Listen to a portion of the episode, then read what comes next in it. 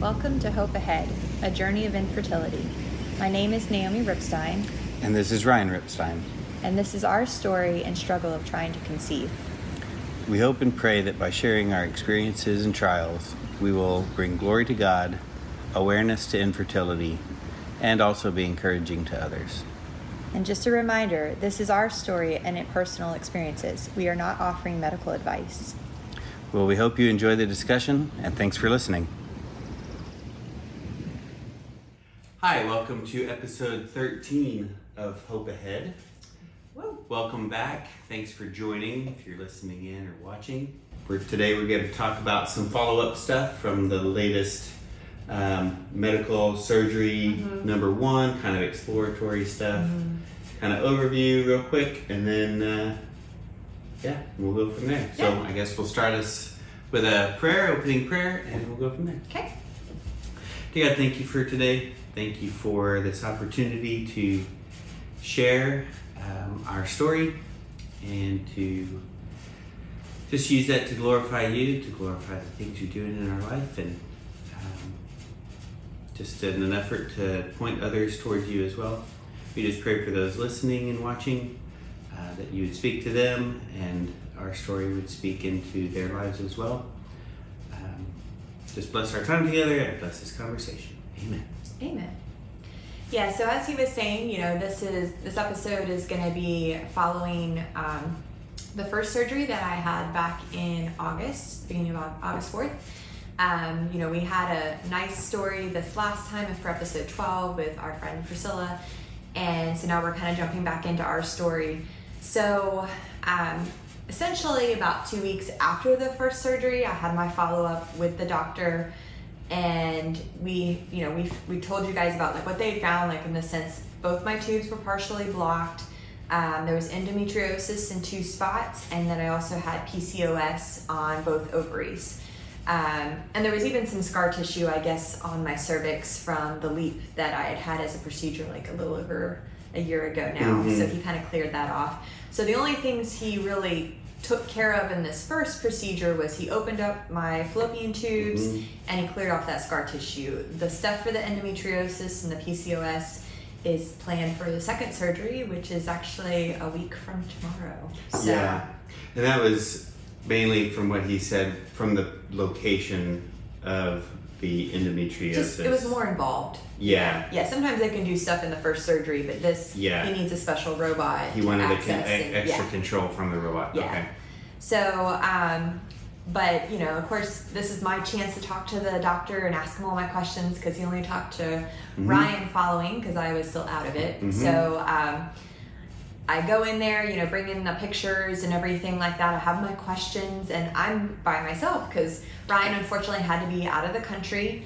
Um, he was working um, in India at the time, and so it was unfortunately not good timing for the appointment, but it is what it is. Yeah. He was still available, thankfully, via the phone. Right. So I was able to call him by the phone. Yeah. We had like a speaker intercom. yeah, Yeah. yeah, just to kind of listen in. hmm So the nice thing was my doctor seemed very optimistic in the sense of what he found. Um, didn't seem, you know, overwhelmed or surprised by what was there. Yeah. Even though I'm of course a little disheartened. I mean, we had always thought that endometriosis was a possibility, but to be thrown with PCOS Yeah. as well, that Yeah. was quite The- a shock Like when I woke the up things. and everything. Yeah. Like all of the things. And so, you know, and I asked some questions, and of course, I have some follow up questions that I've tried to ask him, but hopefully we'll be able to discuss after the second surgery. Mhm. Um, but, you know, I did get a little emotional talking to him about, like, you know, I didn't really have these symptoms because, like I've mentioned before, us as women, we dismiss a lot of things that we Yeah. have because we consider it normal passage of being a woman. It's just your cycle. Periods are supposed to be terrible, but if it's too terrible, then maybe that's bad. But you know, all of them. So I, I mean, and even not even that that you were like I didn't have the symptoms, right but we had been told, like we talked about, that everything was that fine. everything is okay, Yeah. and whatever symptoms we may or may not of have, dismissed a little bit. were yeah, we're dismissed as like not this is not the situation. So it wasn't just that we were ignoring symptoms; it was we were being told it's Well, not some that, of these or it's probably not can that, be or whatever it normal, was. right? Right. And it's like, but when you put them all together, so when I said that to the doctor, and he's like, but you did have signs and symptoms of this. He's like, you really did. He, I like put it in here as a mm-hmm. quote. He's like, we just have now confirmed it.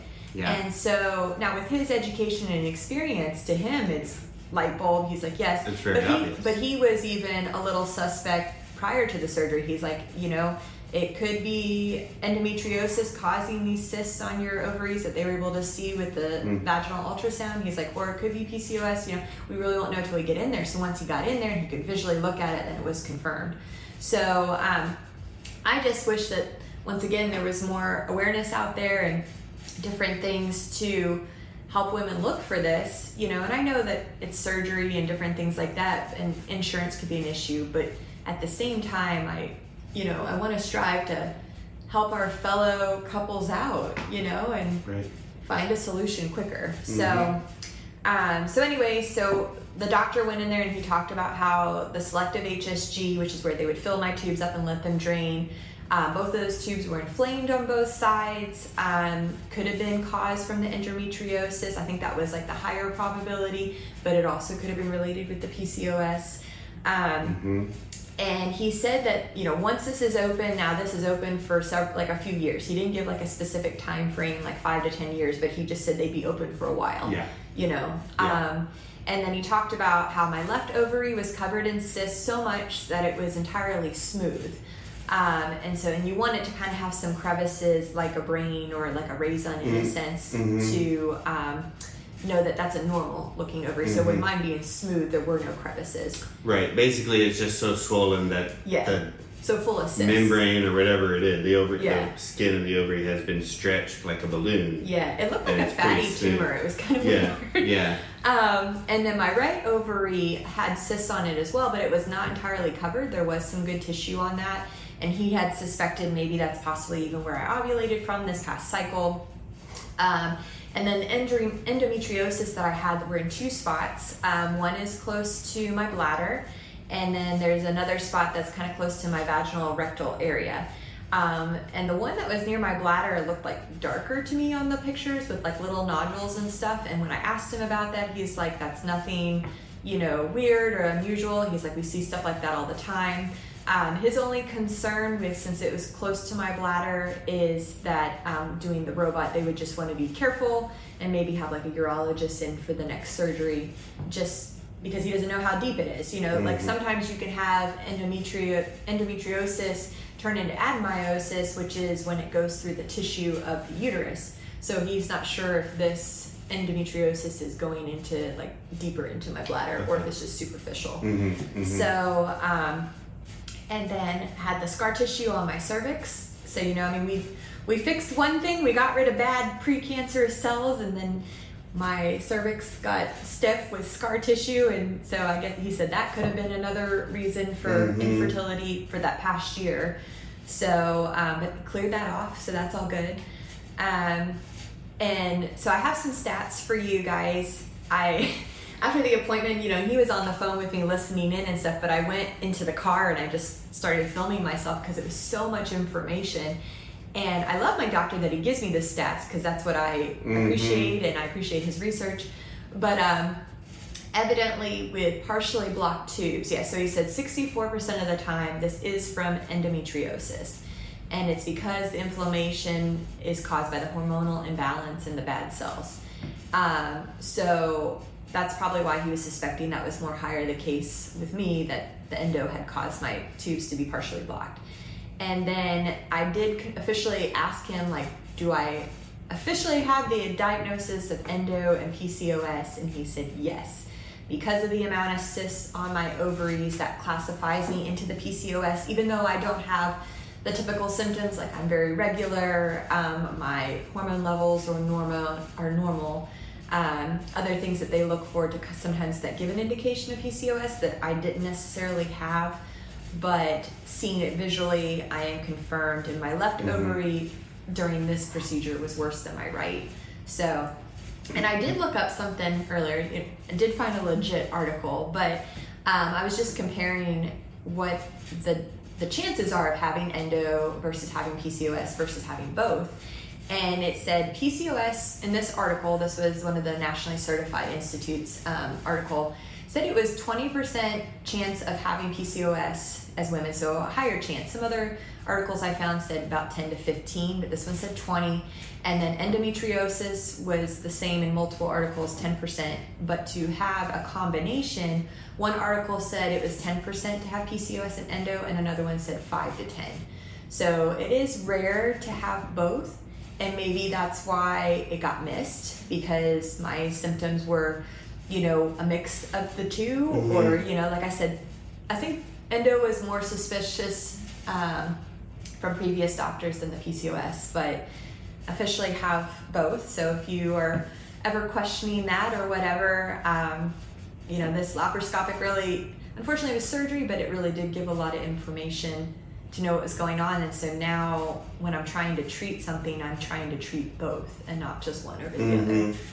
Um, so another thing back with like the ovaries, and I did some research on this too. So my ovaries that the doctor looked at were what my left one was four um, millimeters or centimeters, I can't remember, and then the other one was eight. And so normally the larger one, that's why they were suspect that that had been maybe the one I ovulated from.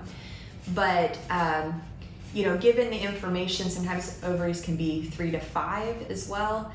And but when my doctor said he was like, no, that's those are normal size ovaries. Mhm. So even the size of my ovaries were normal. So that's why I got probably got missed on the other Yeah. ultrasound. I It's mean, got to be centimeters. yeah, I, th- I think so. I think so millimeters would be yeah. really small. Sorry, I was but yeah, I have centimeters. with that. Yeah, Yeah. I have centimeters written in my notes, but then I double checked myself. Okay. But anyway, it's just another indication to where possibly that's why it got missed from even when we went to the fertility clinic to when we were talking Mhm. with the doctor about IUI and IVF. You know, we did a vaginal ultrasound there. They didn't see any cysts, and my ovaries were within normal range, just like they are now. hmm And so, um, even though I have the cysts and everything like that, because sometimes that's an indication, they're way bigger because they're like super swollen and full of cysts. So they're beyond that eight centimeters, you know, Yeah. but mine weren't. So that's Yeah. another reason that the laparoscopic really provided Yeah. information. Yeah. So, um, so anyway, you know, good to get that transvaginal transvaginal ultrasound, you know, because that did did provide a lot of information. And I would even suggest to you if you get it done at a certain part of your cycle, like at the fertility clinic, they got it, they did it on day three. And then with the NaPro doctor, I think it was day 19 or something. Later, so I had yeah. already, oh, day 26. I had already ovulated coming up on my cycle, and they were able to see it. So by that time, like the hormones had, you know, amped up a little bit more. Um, and so maybe that, and that's a God thing that be, also yeah. got shown. But taking that during different times of the cycle, I think would be huge for an advancement in our women's health and catching this stuff. So, um, so kind of like what I had mentioned about like the endometriosis, we know that there's going to be um, the special robot, um, which is why it was taking a little bit of time to schedule the appointment. Um, we had to kind of work with our schedule and their schedule and to make sure the robot was available. Yep. So, um, we want to make sure it can be used so that it can get that spot close to my bladder. And like I said, the other one, um, for the ovaries, um, we'll kind of find out on day of surgery what he decides to do. He plans on like doing like a revision of my ovaries to essentially like take like a little he showed it as like a little pie cut Yeah. um, to essentially like decrease the volume so that it Yeah. can shrink down to like that brain like thing. I don't quite have my brain wrapped around exactly how it's going to work based on how he I, described thi- it. I feel like but it's more or less kind of like if it's an inflamed balloon, you kind of do a little puncture and you allow it to. Is he going to like take stuff for, out from inside? I Ah, don't know. I That's don't know. what I was like. That's a good question. Yeah. I was like It to make it like- smaller. I think It you would have like to. it so I would don't. be to kind of remove and drain some of the cysts. Yeah. I'm good. I'm interested to Yeah. see what, so and we'll let you know up- Yeah. if anybody knows. Feel free to write yeah, it in the comments if you already has know. ever had this done, this is I I didn't know that they did this stuff for PCOS. They don't do it for every case um, because they want to make sure that it's successful and everything Mhm. like that. Depending on so maybe it's because my hormones are in alignment and certain other things with my health. I have no Mhm. idea. Um, and he may not do this. He did tell me he definitely will do it on my left. He may not do it on my right. He's like he's gonna look to see how it's looking since there was some healthy tissue there. So we We'll see. We'll see. Yeah, This we'll one's kind of still a little black box-ish. yeah, yeah. We'll just kind of a little bit out. more when he gets in there and what he Mhm. does. Mhm. So, and I don't even know what he's going to start with first. If he would remove the endo first and then do the ovaries, or he's going to do the ovaries first. I don't know. So, but positive note, Yes. He did tell us that when he does this type of procedure for the ovaries for the PCOS, that it increases the chances of a pregnancy seventy to ninety percent. Yeah. So hopefully, I mean, it doesn't mean you won't miscarry again, but it means that there should be more of a successful ovulation attempt, and these would be better follicles. Yeah, like raises So- the odds up Right. to 70 or 90% Right. chance Right. of success. Yeah. Yes. Yeah. So we are whew, optimistic for that. Mm-hmm. Um, do know that after this surgery, though, I mean, I would love it if we got pregnant by the end of the year. I mean, that would be amazing, and you guys can still be praying for that for us. But in reality, I have to remember my body may need a few cycles to get regulated. Because even after this surgery in August, like I'm still having some weirdness in my cycle, and this is my third cycle, Mhm. second full cycle since Yeah. the surgery, but third um, cycle in, in starting yeah. into the third, Yeah. So, Mm-hmm. but um, so yeah, I mean, I uh, started back on all of my supplements. I did add in some alpha lipoic acid, which is another good antioxidant and good for your liver and for your um, control with like blood sugar and different things like that. And that's what I'm thinking for the PCOS, but it doesn't hurt for the endometriosis.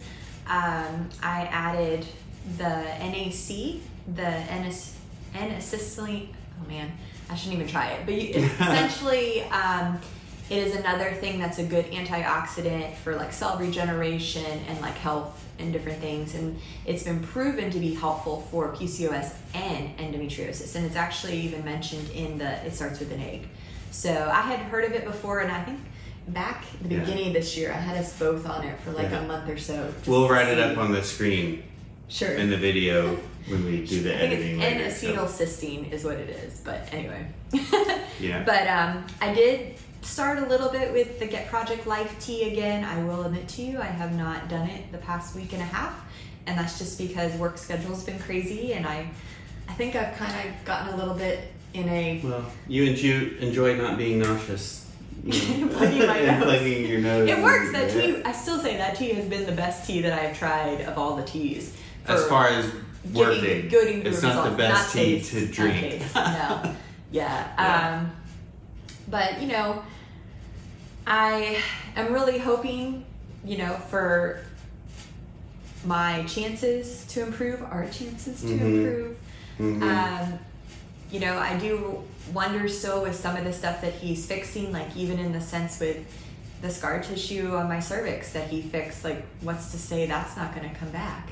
You know, Yeah. because they, I mean, she burned off stuff and looked at it, and then he just burned off and cleaned off stuff. I'm like, Mhm. I mean, Don't know the cells are going to be regenerating right? to fix the the trauma. So I don't mean, know. it's I really, another question to ask. like just crazy everything everything that he's done that he's found right like we've talked about Mhm. but he's like you said he's optimistic Yeah. right and he has been I mean, very he's- encouraging. confident and Yeah. like from what he from what we talked about at the, before until what he saw with the laparoscopy you know confirming what he saw he's like that's kind of what i expected Mm-hmm. and you know and he's still saying he's like yeah we can fix it it's you know we're going to get you in that direction Mm-hmm. and now we're kind of at this i think we talked about it a couple of episodes ago of this balance between we're excited but like this Mm-hmm. Cautiously cautious optimistic. Yeah. excitement of how excited should we let ourselves Mm-hmm. get right and i think you know everybody listening that's gone through this is probably nodding their heads Yeah, right now of know what we're like saying. of like you know it's kind of scary to to let your to allow yourself to be fully Yeah. Especially, I mean, it, now we've been going through this for over four years now. But I mean, even if you're listening for yourself, if you if it's been the six months or the year or whatever, it's one of those things to where you've gone through that heartache and things not working and maybe you've moved on to the next steps of finding out what to do or you're, you're talking about it and somebody gives you a little bit of hope and you are hopeful Mhm. but then at the same time you're like well what who says this is really going to work you know Right. but i do i mean like with our doctor you know he sees this all the time and like i said i'm very hopeful in his optimism Yeah. and I'm hopeful in, in the God that we serve. That's right. You know, because He That's where we're at. led us to point. Him, and you know, as you guys know, we hope ahead, and we're striving for that. Doesn't mean that it's easy. Um, thankfully, I've been very like um, distracted leading up to this surgery, Mhm. but it, it hit me like these past few days. I'm like. It's It next be. week. Yeah. It's next week, and Yeah. what are we gonna do? And what are we gonna do? And then another recovery time. And is this gonna fix this? Is this gonna cause more problems? You know, like those things that your mind can spiral down into. Mhm. And but just knowing that God is in control. He's the one that led us here, and this is our path right now. And He is He's still with us. You know, Mhm. It's just one of those where we're like, shoot, why did it have to be Yeah. this situation? So, Yeah. but you know, I, I um, even back to like with what the doctor was saying um, when things were good or whatever. So normally with PCOS, um, another indication is the AMH. Normally people have an AMH that is higher than four. And because that means you have a lot of follicles, right? Because you haven't been ovulating and things are not working the way they're supposed to. But like I said, my cycle is very regular. I ovulate every 27 to 29 days. Um, and so we got my AMH tested the very beginning, you know, after the miscarriage, a year after the miscarriage, and it was like 2.58, which was good for my age at the time. I was 36, maybe 35, almost turning 36. Mhm. And then the following year in 21, um, I was 36 at that time. And, you know, I had started in with some CoQ10 and it went up to um, 3.3. And then I had it checked again last fall just to kind of make sure things were still good. And it was at 3.0. So all of these numbers are great. And, you know, like AMH is not an end all be all.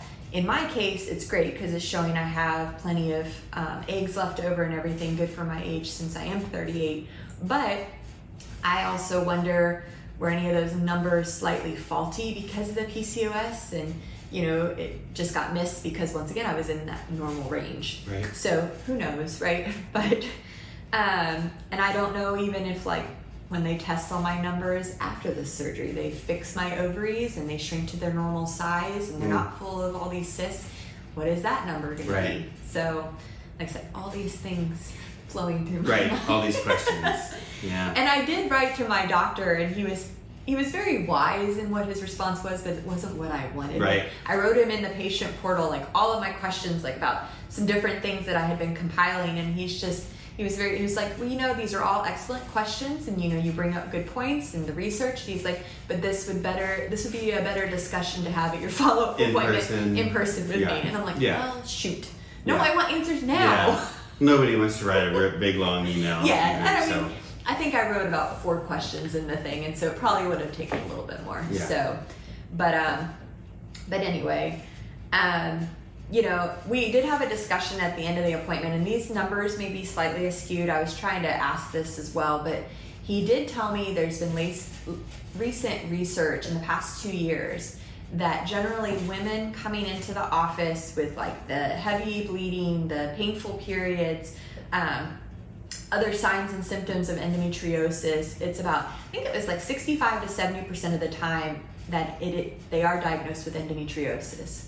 But women coming in without these symptoms, but coming in with a miscarriage and infertility, it was 90 percent of the Mhm. time it was endometriosis. I do remember that number. That number was 90 percent. So I was like, whoa, like, it was so high. But I can't remember if it was 65 to 70 for the other.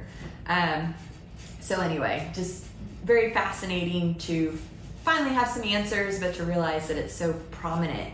Yeah. You know. Yeah. So and and so impactful. Like I think we've mentioned it before.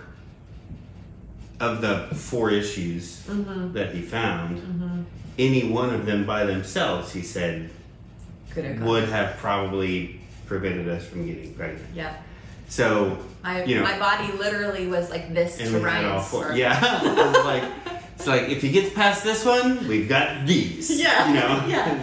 Barrier after barrier Yeah. after barrier. But like we said, we now know a reason and in a sense. But um. Yeah.